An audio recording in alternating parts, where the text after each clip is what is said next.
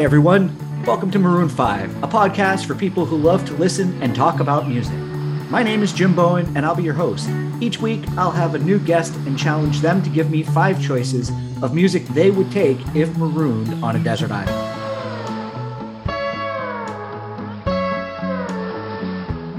Three albums, one compilation, and one song. Today I'd like to welcome to the show Benjamin Morin, or as his fans in comedy call him, Ben Jammin when he's on stage. I've known Ben since he was probably twelve or thirteen years old.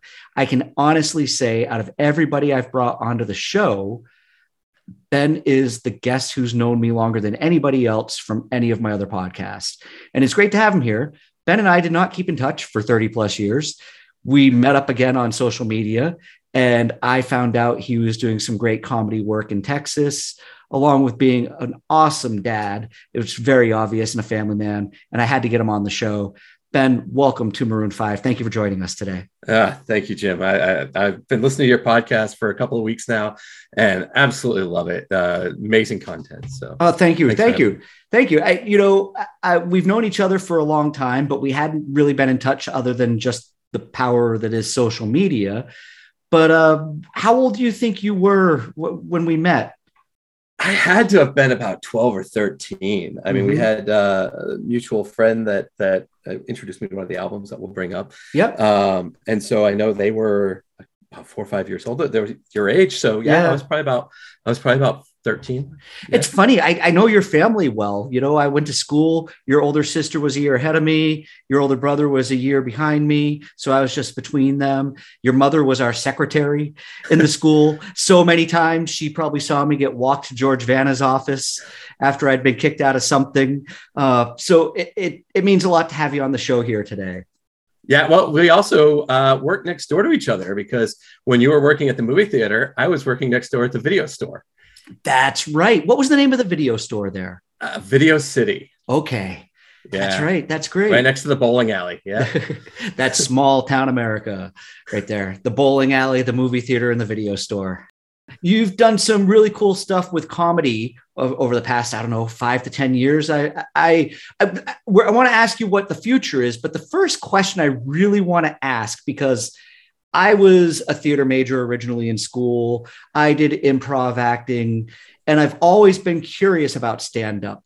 And I, I need to know what that's like the very first time you decide you're going to put yourself out there and get up on stage and try to make people laugh, and what, what prompted you to do that. So I started out doing improv. Uh, weirdly enough, I... I was more of a behind the scenes thing. Growing up as a kid, I was always the guy in class who uh, wrote the jokes that the class clown mm-hmm. would use. So when the teacher would get mad at somebody, they'd get mad at them, but I, I got credit for the joke. So I was good with it. Uh, but, you know, about ten years or so ago, I was I had a cubicle job. I was bored with life, uh, was kind of shy and, and stuff like that. And so I went to sign up for a stand-up class just to get out of my shell. Uh, unfortunately, they didn't have one available that sem- that season when they were doing the classes. So I took st- uh, improv instead. Fell in love with it. Loved being on stage. Realized that as nervous as I get talking to people, I don't get nervous when I'm on stage. So I took a, a stand-up writing class from a, a great local comedian here mm-hmm. in Dallas named Dean Lewis. The class was great.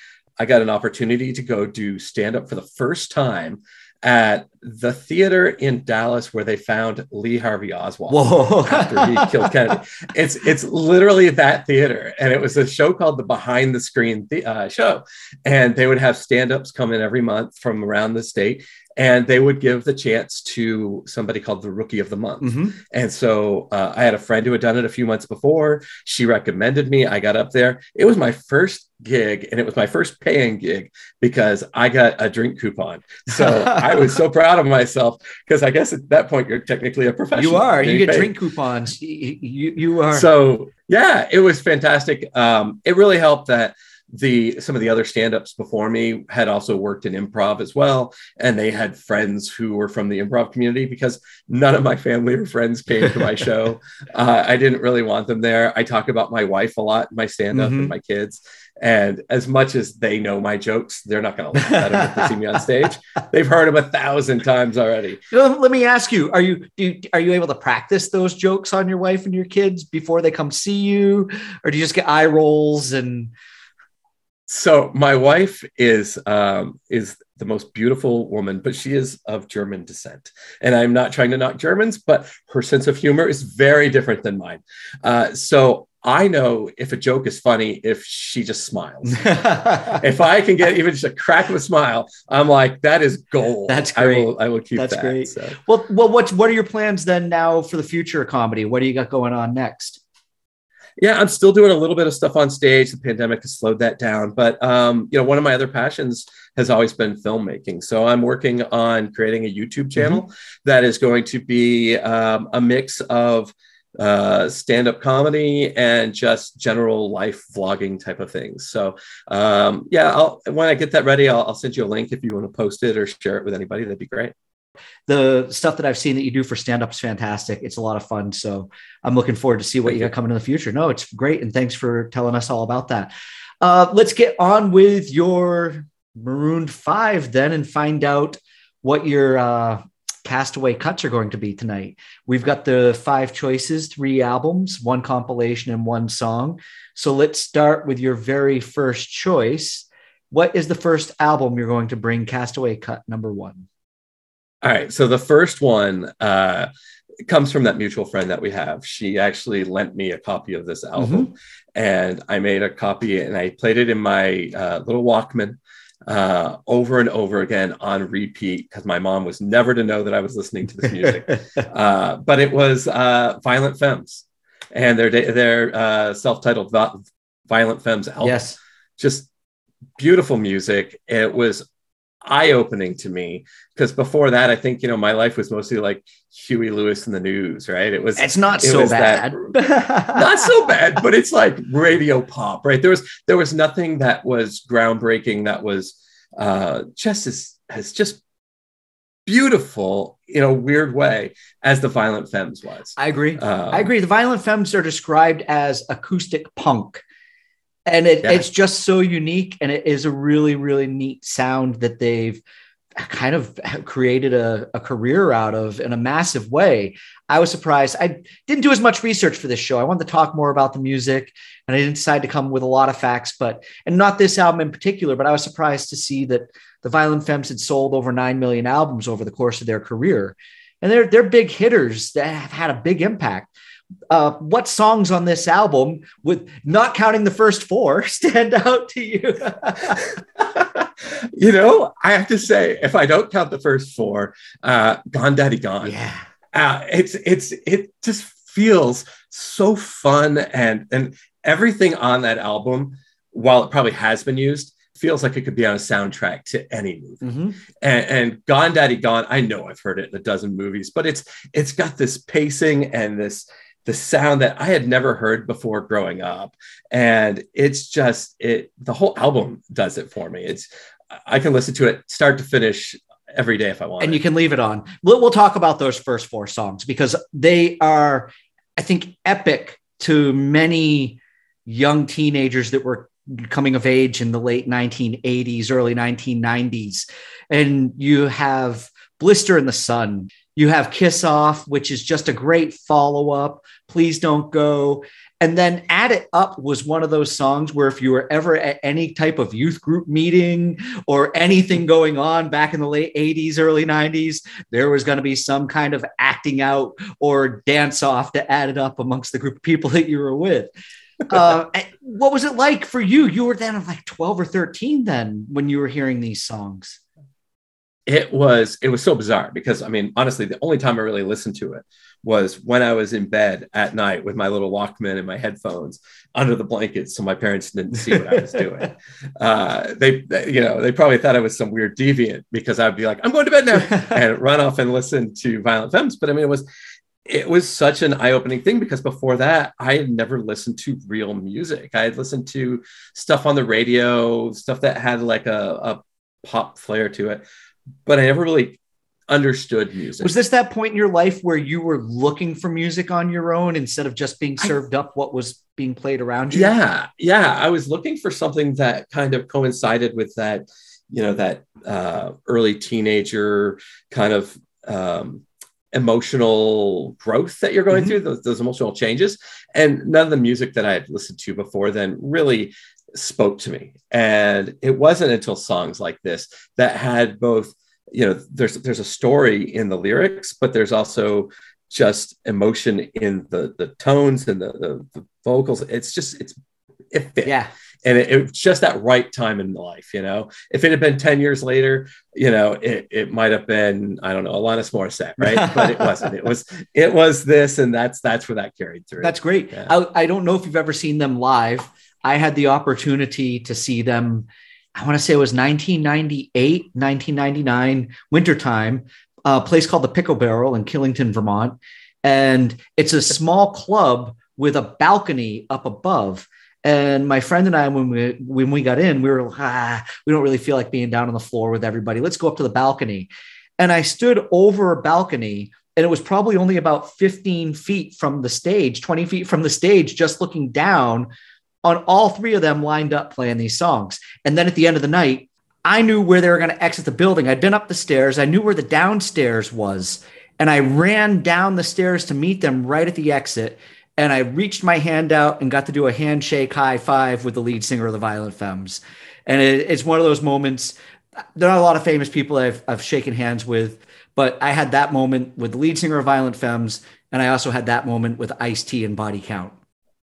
That is an awesome dichotomy. I, just, yeah. I love that. I love that. Oh. Uh, but no, it's, it, you know, it was so much energy. And do you know that the bass player from the Violent Femmes is from Vermont? Is he really? That is yeah. awesome. So he's from Vermont, and at the show, he played the Vermont state anthem and sang it on bass. The fact that anybody knows that, it blows my mind. So it's amazing, isn't it? It is. Yeah. Well, let's find out what Castaway Cut number two is. What's the second album that you're going to bring? All right. This one's a massive departure from the first. Um, okay. And I'm going to a little context to it. Most people look at the beginning of the pandemic as a very scary time. You know, we're, we're locked mm-hmm. up in our homes. We couldn't really do anything. I actually found it to be a very rewarding point in my life, weirdly enough, um, because I have a son who is, he's nineteen now, but at the time he was seventeen. Mm-hmm. Uh, he was very, very busy at school, and it forced us to all be at home together. And this next album, he and I would work out every day together. We'd box for about an hour to two hours every day. That's cool. And this, this album, I let him pick what we listened to, and I fell in love with the album. It's such a bizarre take, but uh, the album is Lil Uzi Vert, Eternal Atake. And it's from twenty twenty. It's his second album.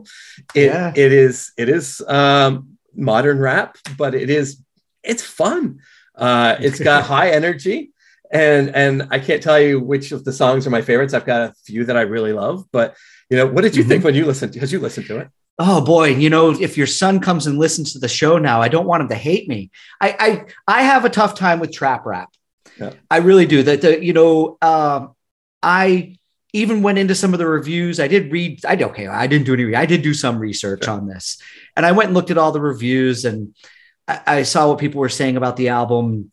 One of the things that I miss about rap is the the the the groove and the melody that doesn't really exist in trap rap for me. Yeah.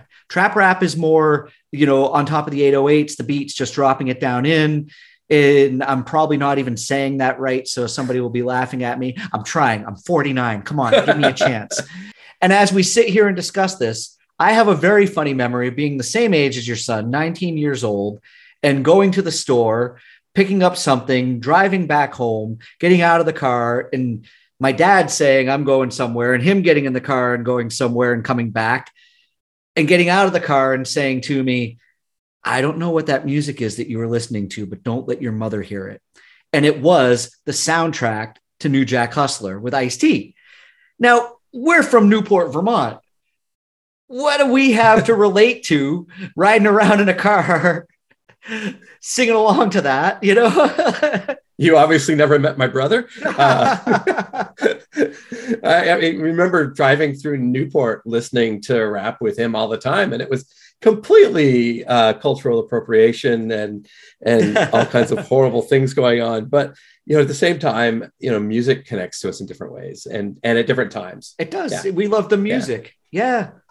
Yeah. And I would get in trouble for singing, um, uh Beastie Boys lyrics, right? Yeah. So I mean, you know, it, but were we really caring what they were saying? Were we really listening to the words, uh or are no. we just enjoying the moment, right? And what our friends are bringing to us and what we're experiencing in the cultural zeitgeist. And, so. and that's what you experienced with your son. And that's that's a beautiful thing to have that time and to look at it with that type of positivity and have it be so impactful on your life, the time that you got to spend together, that when you think about how, when I go to this island, you know, and I've got just these albums to bring with me, I'm going to bring this one because this reminds me of the time with my boy, and you can't yeah. beat that.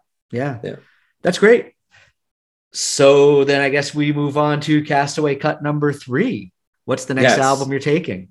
So this one was a challenge for me because, you know, once I get to this third one, I wanted to bring my, probably my favorite vocalist with me, one of my top five favorite vocalists with me.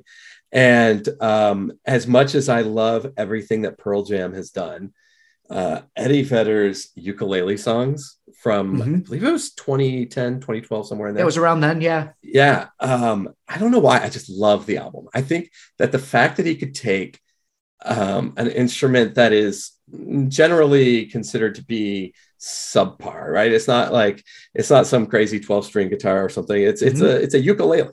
Yeah. And and like his And that's vocals, really it, folks. If you haven't learned, heard the album, it's a ukulele. It's just him and a ukulele. And that's it. And the funny thing is, I didn't even know it came out. One of the songs was playing in the background of an episode of um oh, I can't remember the T V show, but it was playing in the background of an episode of a T V show. And I was like, that's Eddie Vedder, yeah. but that's not Eddie Vedder because uh-huh. he's playing a ukulele. But I did, and then I went and I listened to that album like that night. I stayed up all night listening to that album over and over again, and I can listen to that while I work all day. Just, it's so beautiful. It's so lovely. It's it's it's mildly mm-hmm. experimental, but at the same time, it's not. It's you can tell Eddie Vedder is so at home singing those songs.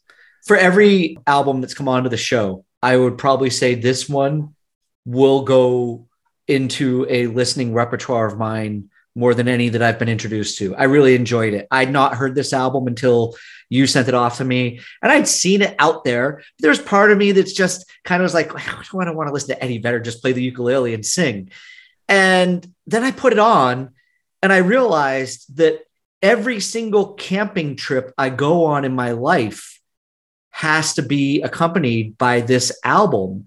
It, marooned on an island. Marooned on an island. Well, there's your campfire at night. If you yeah. start a fire, you're, you're, you know, it's it just has an incredibly cool feel. And I'm going to compare it a little bit to his new album, just in one slight way. And his new album's by far more like old Pearl Jam, in my opinion. And I enjoy that. But with the new album, it's Eddie, Eddie, Eddie, Eddie, Eddie, Eddie. And then he brings some guests on to do some things. And on yeah. this... Because I'd, I'd heard the new album first and I'd read a review of it. And th- I didn't realize the way that Eddie Vedder likes to set up his solo albums is so they're like a show. And he brings the special guests on at the end because it's like the build up to the finale. And then he finishes with that little dream, a little dream for me. And I love that song. I mean, that song, I don't care who has sung it. You know, I mean, the movie, it would have been one of my you know, choices if I could have used that one, but I, there's so many options. Uh, but I love Dream a Little Dream. I love mm-hmm. Eddie Vedder. In in the last couple of years, I've been learning to play the ukulele because nice. For stand-up, it's so much fun to be able to play stand-up, you know, do it while you're yeah, on stage. Yeah, yeah. Uh, and so it just all comes together for me. And then the, the song, I will tell you, my standout song for the album, though, was uh, Sleeping by Myself. Mm-hmm. Second, second song on the album. Uh, absolutely love the song. And I believe that's the one that was on the background of that T V show that I saw okay. that I can't remember the name of, but uh, oh, it was Castle. the T V Castle. show Castle. Yeah, that yeah. that classic television that show, classic Castle. television, and it was so weird because I, I mean, I was just, it was in the background. I walked through the room and I was like, "That's Eddie Vedder. That's really good, Eddie Vedder." And then I went and listened to the album, and I, I still, to, I, I love listening to it. I mean, it's been what ten years now almost since that mm-hmm. album came out, and I can still listen to it every day. Um, it's it's in my it's in my rotation constantly. You know, the funny thing is, is the songwriting itself didn't it didn't separate itself miles away from Pearl Jam. It was just on a ukulele, and that's one of the things I like about the opening track. It has this riff build up. You know, I don't know the names of the tracks. I do apologize, but the first oh, no. track, you know, it has that riff build up. Where if it had been Stone Gossard and Jeff Ament and, you know, the whole band bringing an album in, but Eddie's able to capture it. And he does this with a, quite a few songs on there where they're not just, you know, don't be disillusioned, people. This is not an album that is like slow tunes and little, he's not trying to sing Somewhere Over the Rainbow. He's writing rock songs and rock ballads and playing them on a ukulele. I feel like it's it's experimental and yet not at the same time. It's kind of proving the case that music uh, of that style and genre that he is so just, he's owned it for like, you know, thirty years, right? Yeah, yeah. It, it, it's just, he's showing that it, it it comes from the artists and it's not, don't worry about the instruments. You know, mm-hmm. I mean, if you think back to some of their earlier stuff, he had an album that, a uh, song that was, I can't remember what the name of it was, but it was an accordion for like five yeah. minutes. Uh, you know which one I'm talking about, right? Yeah, I do. Yeah. And, and was that one that you always skipped? But I would listen to it uh, because he's got, he's willing to experiment. And that album, I mean, this album really shows him experimenting, mm-hmm. but experimenting in his comfort zone. He oh, totally, yeah. totally, you can tell he's loving what he's doing.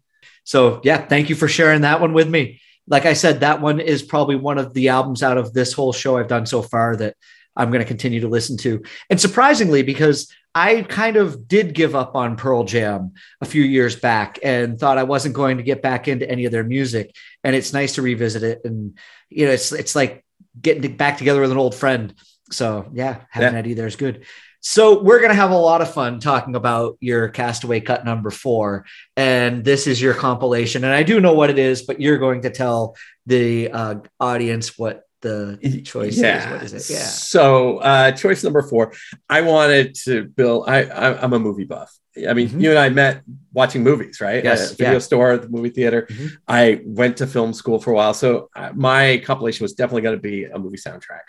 Thinking about movie soundtracks that define generations and define our generation, there's a couple that come into play. You know, I could think of um, Reality Bites would have been a great choice, yes. right? But but the one that I felt, you know, Reality Bites is how we saw ourselves, but this one is really how we actually were, and it's Empire Records. You know, when you think about like the movies that define who we are, and we look at these, you know, Reality Bites, damn the man, this is what we do. We stay in our apartments and, and toke up all the time. No, no, no, that's not the reality no. of it. We were just fun-loving kids mm-hmm. who worked in video stores and record stores and, you know, movie theaters and, and listened to fun music and played with our friends. And this movie and the music that went with it, just, I love it all. I mean, the Cranberries uh, are in there, right? And, and yeah. when I hear the Cranberries, I, I tear up, uh, mm-hmm. not not from sadness, but for just the joy of all the memories I have of listening to the Cranberries while driving, uh, you know, up into Canada with my buddies or whatever, and all the music that came in that album. There's there's nothing there that I didn't absolutely love. It's a great album. It has some of the great nineties kind of indie rock bands that fell under the radar, in my opinion, of that superstardom that were creating great music. The Gin Blossoms, they yeah. had great songs during the nineties. Uh, Toad the Wet Sprocket was another band that was absolutely superb. They still are. They've got albums still coming out today. Uh, well, today, this year. Uh, yeah.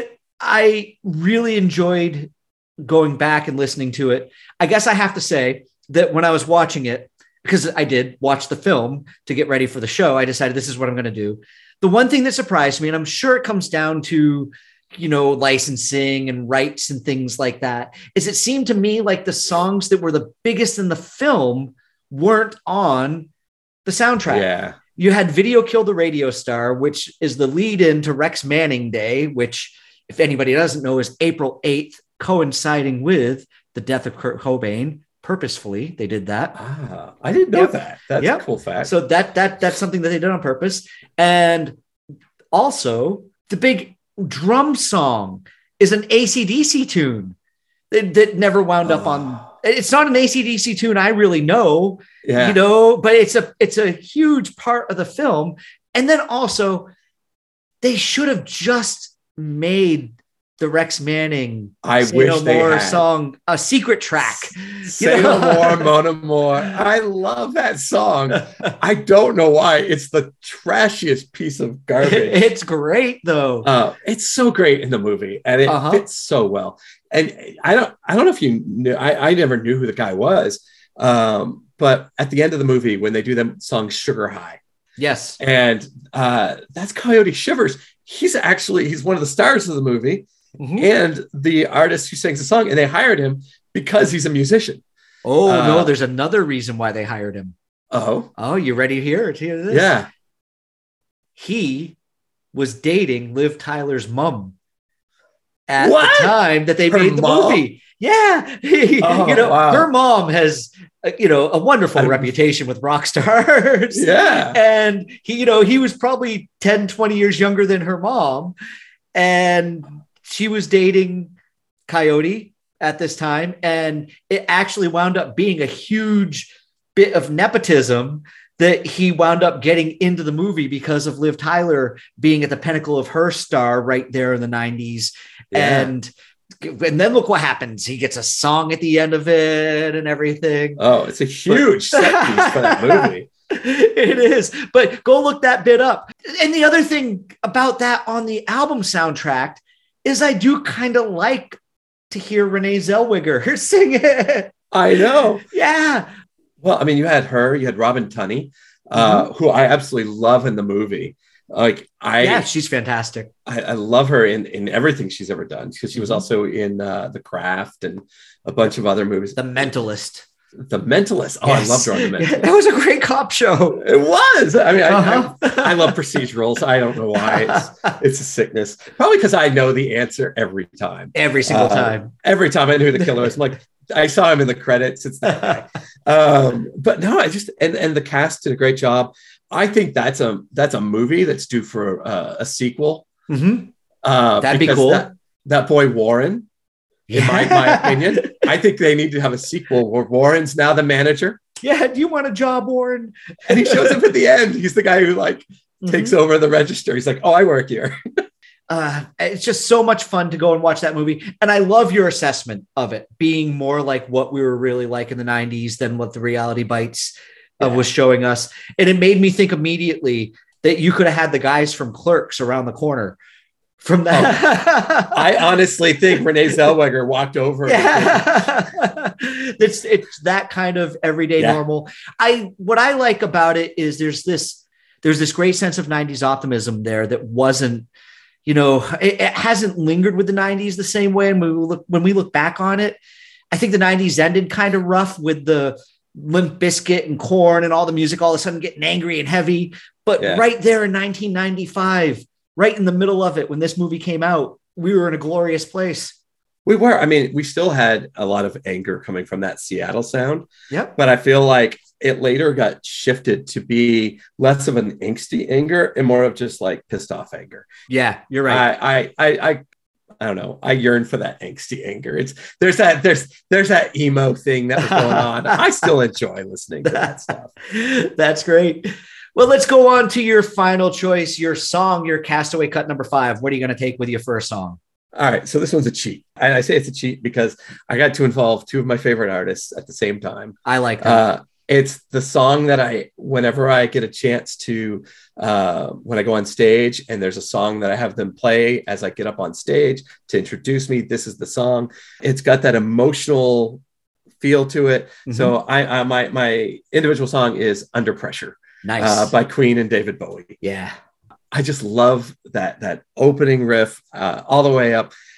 I will, when I get on stage, if it's still playing, Mm-hmm. I will let it play until the guy in the sound booth turns it off. I won't cut him off. I, I'm like, just let it play. If this needs to take my entire, you know, fifteen minute set or whatever, let it. I just love this song. Is it a song that motivates you then? Is it, a, is it under pressure because you're getting up there? Does it make you happy? What's it brings the... joy. It's, it's, yeah.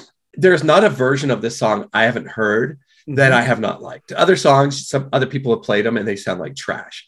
Under Pressure, um, my second favorite performance of it ever is from the T V show, The Magicians. Mm-hmm. If you get a chance, look it up on YouTube. They do it. It's kind of integrated into their storyline in like a musical episode. They do like every year when they were doing the show. And Under Pressure, that, that uh, the scat that they do at the beginning, uh, yeah. I I just love every little piece of it. It makes me happy. Yeah. Like, even though it's a song about, you know, the getting pressed down by the man and, and uh, all the pressures of life, it's, I'm happy. I, I will be, I, I have so much pressure in my day-to-day life. You know, I have a, I have a very, my, my day job is very uh, high pressure, high, you know, high stakes, a lot of work, mm-hmm. got to get stuff done, a lot of hours. But if I hear Under Pressure, I'm reminded that as bad as things could ever be for me, it's not all of my yet. friends are going through stuff. Mm-hmm. Everybody I know is going through stuff. And as long as we work on it together, then we keep going forward. And it's this song good. to me is really about the hope that that brings. Yep. Yep. I've, I've listened to the song at times when I felt like the song was needed in my life. You know, I've been in sales in my life before and you're not doing well. And then you do well and it, you make a comeback and you, it, that song does kind of propel you, or it empowers you and it makes you feel like you can be almost capable of anything, just survive that pressure. And yeah. and yeah and it's Bowie and it's Freddie Mercury and not Lighting. Vanilla Ice just, and not no. Vanilla Ice. Oh, somebody once played that when I went up on stage. Oh. And I I called out the D J at that I only point. I only brought it up because when I looked it up on Spotify, not from the playlist you sent me, but yeah. I just punched it into Spotify at the top in the list of songs without any mention of Queen or David Bowie. Number nine is Ice Ice Baby.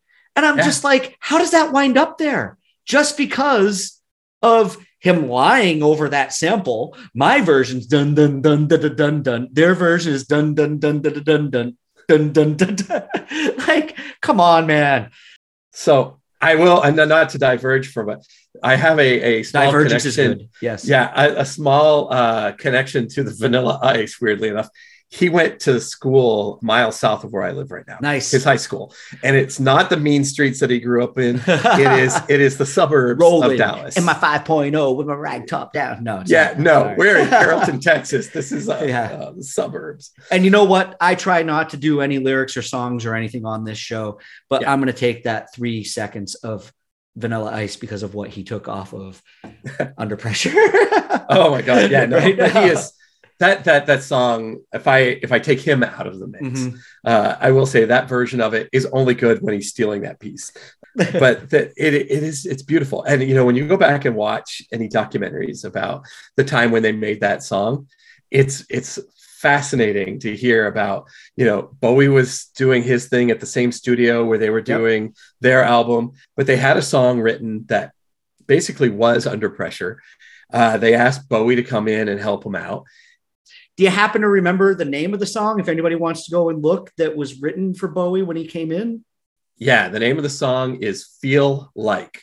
Okay. Uh, and it's it just Google uh, Queen Feel Like and you'll find it, I'm sure. There's there's renditions of it out there somewhere. Okay, so there are versions of it that you can go and look yeah. at. That's cool. Yeah. Movie. You know, awesome. uh, Under Pressure is just this glorious piece. That's and when awesome. you hear those origins, you're like, oh, I see where they started. I see their idea, but... Yeah, I, I love that song. I could listen to that on a repeat on my on my island over and over again. That's great. All right. I have one more question I'm going to pose to you that I, if you've said you've listened to a few of my shows, you know, but I didn't give you a precursor to this. Is there anything that you didn't bring, a, a regret, a song, anything that got left out, an album? Uh, you know, that whole nineties Uh, grunge scene could have been my entire compilation if I could have gone there. Mm-hmm. You know, the complete works of nineties grunge would have been my my secret if I could have brought that in. But no, I mean, if I'm going to be on a on a desert island, the music that I have picked is going to get me up in the morning. It's going to keep me motivated through the day. It's going to get me through the hard times. Uh, I I I feel good with what I. You feel good with what you picked. That's great. I, I mean, you can play a movie in your head. You can reminisce yeah. about the best times with your son. You can. Yep. Uh, well, well, we won't mention Castle, but no, with Eddie Vedder. No, just, in, you know, and to enjoy that, you know, and, and have that music there. That's fantastic. Uh, I, I really think your choices are great. And it's been a lot of fun to listen to them this week. And I really appreciate you bringing them to the show. And I hope people go out there and check this stuff out. You know, if you're new to the show and you haven't gone and listened to some of the music that we mentioned on it, I highly recommend it. Uh, the Eddie Vedder ukulele album, I really enjoyed. The Lil Uzi Vert album, I recommend maybe taking that to the gym and not trying to take a bath to it or anything like that. That's not going to work. But it's been great. Ben, thank you very much for coming on the show today. Please let us know when you have some of your comedy stuff ready to go, because we would love to see it. That's great. Will do. Thank, thank you so much, Jim. That's great. I'll do a sign off and I'll be right back with you. Ben, thank you very much for joining. Best of luck in all your work that you do with comedy. And it's been wonderful to watch you over the years with your family and everything going on in your lives. Your son is a champion wrestler, and you're just there as one of the most amazing supportive dads. Uh, it's it's an honor to get to see all of that in your life going on. So thank you once again very much for coming on the show. It's been great. Thank you, Chip. You're welcome. Appreciate it. All right, everybody, we will catch you next time. Peace, love, and podcast.